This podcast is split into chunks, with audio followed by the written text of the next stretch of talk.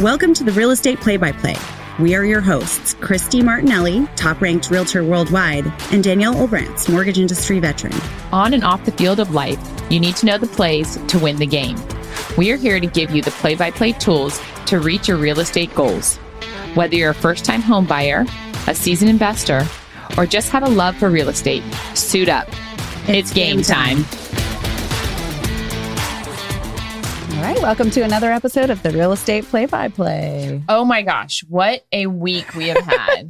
As if every week in real estate is not insane, it has been a little extra this week. yes, if you have not heard, the MLS went down. And this is not just for our area in Northern California. This is nationally Right, went down. right. So the MLS system, the system that pretty much every real estate agent uses, to log listings and sales and the entire database of all things real estate is uh, under attack. under a cyber attack. So Literally. that's what we're being told. Cyber we're attack. being told that the FBI is working on it. Well, Right. meanwhile, we have no access to it. And the multiple listing service is, I mean, our lifeline as realtors, really. 100%, right? I mean, that's where you go if you need to see houses, if you need to close houses. Everything is in the MLS system. And it's been what, 10 days? Yeah, just about. And it, it triggers all these different websites. So when, for example, when I get a new listing and I put it in the MLS, it triggers, you know, Zillow, Trulia, Right. Redfin, Right. all the sites. So those aren't getting triggered at all. No one's getting any property sent to them. No one's able to put new properties on. Um, we're not able to close property. We've literally just kind of screeched to a halt. Right. And it opens up a really like interesting conversation about the role of technology in the real estate industry. I mean, I hate to even admit this, but I, I've been in the industry so long that way back when there used to be a book, like a physical book of listings that got faxed from office to office to office. Yeah. And everything was, you know, not quite as um, accessible right. right? Which in some ways was great. But nowadays, everything relies on technology. Yeah. Everything. You know, when technology goes down, we're just kind of like, now what are we going to yeah. do? now you what? know? So, yeah. you know, it, it's, I think there's all these unforeseen problems that we may not even see for, you know, maybe years even to come of how this will affect market conditions. Right. right? Right. So, you know, when you look at like statistical data, right? A lot of times interest rates and things like that look at statistical data of how the market's doing. And when you have a period of time that has gone offline for any particular reason, hmm that can affect the statistical data. So now all of a sudden your numbers are being skewed.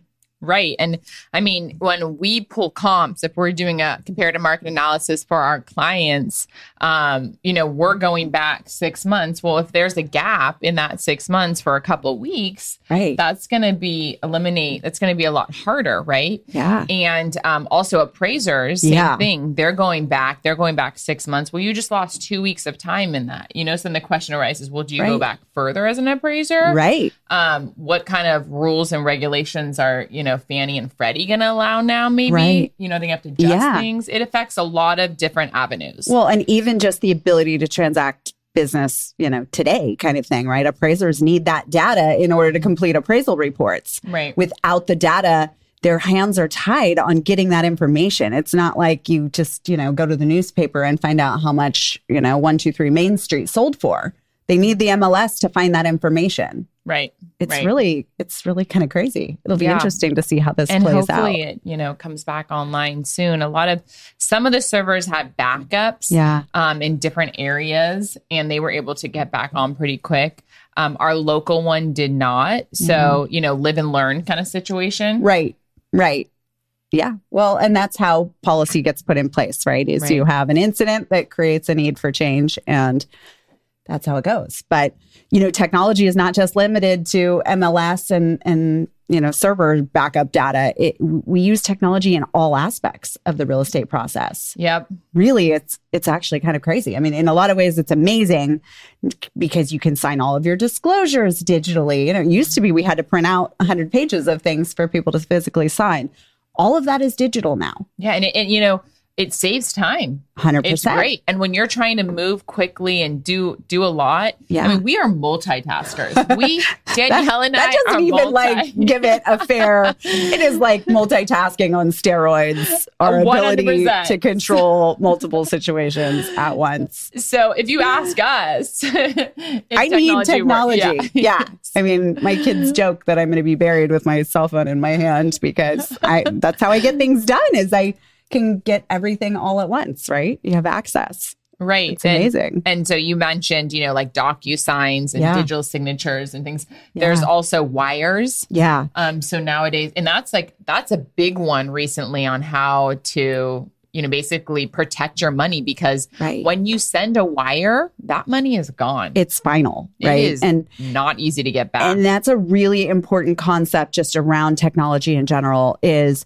you know, yes, it makes our lives simpler. Yes, it's convenient. Yes, it allows us to do more, but we have to be really careful, right? We have MLS attacks, we have wire fraud, Yeah. and that is a very real issue. I have seen transactions where um, you know these these scammers are really sophisticated. They will hack in not even necessarily hack into somebody's email account, but they can spoof email accounts. So they can send emails as though they are coming from someone.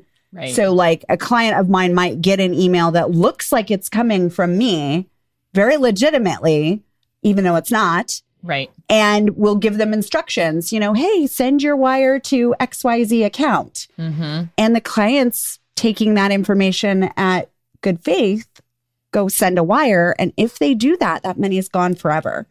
Yeah. I mean, it's just gone. Now, I've, I've heard that if you can catch wire fraud, like in the first 24 hours, the FBI can sometimes get involved and head that off.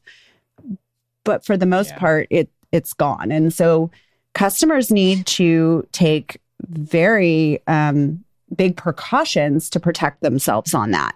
And so the first precaution that they can take is knowing who is involved. Mm-hmm. Like who's on your team, right? We've talked about this before, but Right. who's on your team? Who's your escrow officer? Who's your loan officer? Who's your real estate agent?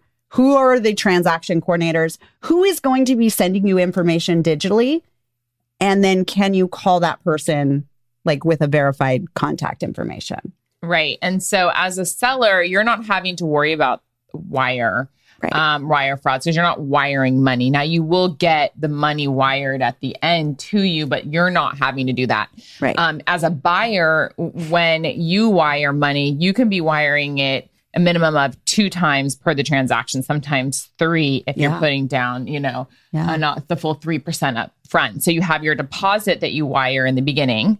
And then at the end, you wire your the rest of your money, your closing costs, the money you're coming in with. Right. Um, so you have two separate times. So the way that it works is escrow reaches out to the buyer, sends them a secure link that they log into that gives them instructions to now take those instructions down to their bank and get that money wired. right. Um, some banks you can call over the phone Yeah. and wire it. But Yeah. um but what we always recommend is what Danielle brought up is when you get those wire instructions, call escrow and double Right. check them. Right. When you get down to the bank, double check them again. When you send the wire, let your realtor know, let your escrow agent know Right. that you just sent the wire so we can check right away. Right. And make sure that you're calling, you know, not the number that's in the email that you got the wire instructions from. Right. Call the person that you know to be involved in the transaction.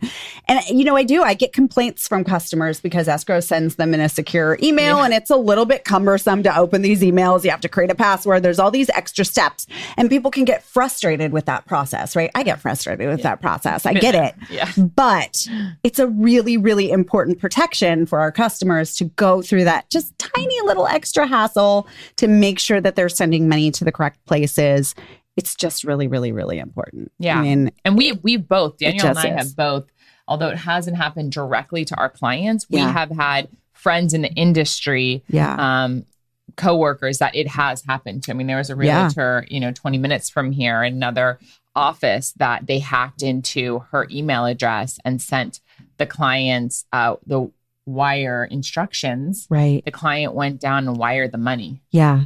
And and I've had some close grand. calls. So a couple of years ago, um, during when we were doing so many refinances because rates were so Mm-hmm. low, I had a situation where um, an escrow officer who we use all the time had called me and she said, I just got revised wire or you know, payoff demands Yeah. from you on this on this refinance for two refinances actually. She said the email just doesn't look right. Like it just doesn't sound like how you would talk. Mhm. And I said, I did not send you anything. And so we started digging in, and they had sent revised payoff figures that looked exactly the same, except they changed the account number and routing number where the wire was supposed to send. Now, those two transactions totaled over $900,000. Now, luckily, I work with great people Yeah. who immediately identified that it looked not legitimate Right.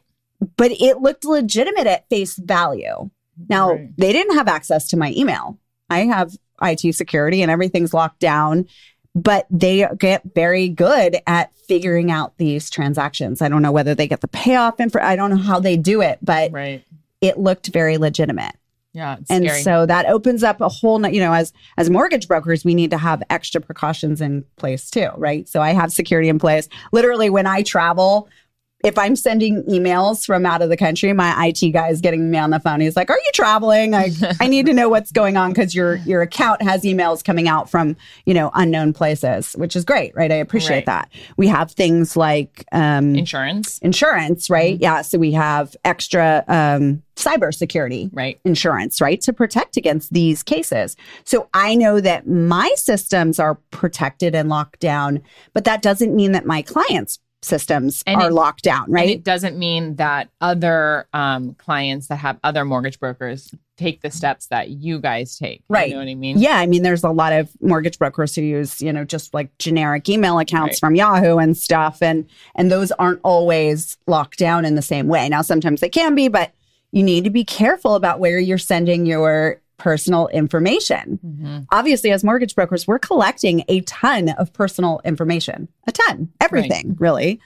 And you need to make sure that you're uploading that in a secure way. We provide a secure portal that people can upload to. Same process you know it's it's easier for people to just send an email but is your email secure to be sending your tax returns and your pay stubs and your bank statements? Like do you really want all that information Right. transmitted in an unsecure way Yep. Yep. right i mean it's these just these extra steps Yeah, and um, you know, along those lines, in terms of technology, other other things that come into play. Um, I know for me as a realtor, when I go to show a house, um, it's all digital these days. So in the So olden crazy. days, there used to be a key, and used to use the key.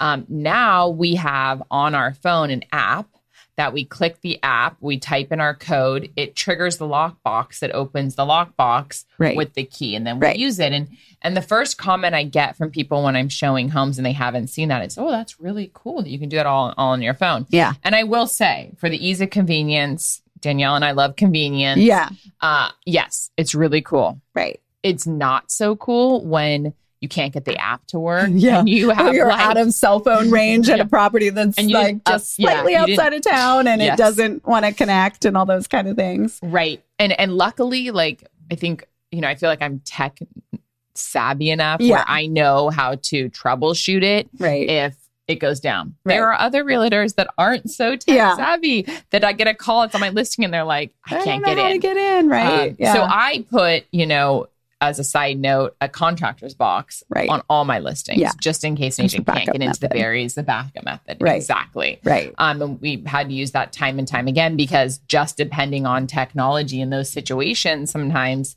um, could hinder a buyer from seeing my listing if they the agent can't get in because Right. their app is not working or it hasn't been. eh, The app that you use that a realtor uses every single day when you open it, you have to click a button that says upgrade. Update. Yeah. Update. Yeah. And so if you don't do that and then you go show a house and you're out of cell phone service, it will not let you into that house. Yeah. I've I've had that problem because I I subscribe to the service just as an extra in case I need to go do a preview or something for a client, right? But I obviously don't show houses very often or ever. So when I go to use it, I'm like, ah, I forgot to update it. Now I'm sitting in the driveway Don't hoping it connects. and it's just, you know, it is an extra step. It isn't, in, you know, a little bit inconvenient, but it does offer some additional security. Right. Right. So from a seller standpoint, now they have an electronic record of who's getting in and out of their house. Right. And we set the time, right? So Right. you don't want to show it between, you know, Yeah. 8 p.m. and midnight. Right. Right. Like exactly. now You there's not a box those. sitting there open to every real estate agent in town with a code to your house. Right. It, it has some lockdown features, which is nice. I mean, Mhm. Mhm. with technology, there's a lot of uh, great things that have come out of it too. Right. But there's definitely a lot more security that you have to jump through. Yeah. Just need to be aware of what's going on out there and keep yourself safe. Yeah. So I think the biggest takeaways with just in in all things technology, like know the players of the game, know who you're working with, don't respond to unknown, you know, emails or requests for money. If you're going to send money, make sure that the people you are working with know about it, that they've talked to you about it, mm-hmm. and then make sure that you've taken those extra precautions to send your information securely so that you're not opening yourself up to unnecessary risk. And yeah, and if you get an email, if you get a DocuSign, if you get something that you don't know who it came from, it looks kind of off or funny to you, ask somebody. Ask your realtor, ask. ask. your mortgage broker, Yeah. and figure it out. It's way better to be safe than sorry in these situations. 100%. Yeah, 100%. I mean, it's just, yeah, Yeah. take those extra two steps. So the real estate play by play. Yeah. Cheers. Thank you so much for listening. If you've enjoyed this play by play, we would love it if you would leave us a rating and review on your podcast app, or please share with a friend or colleague. For more information, helpful tips, and real estate strategies, please visit us online at www.therealestateplaybyplay.com, where you can also connect with us on social platforms and sign up for our newsletter. Get Get in the game.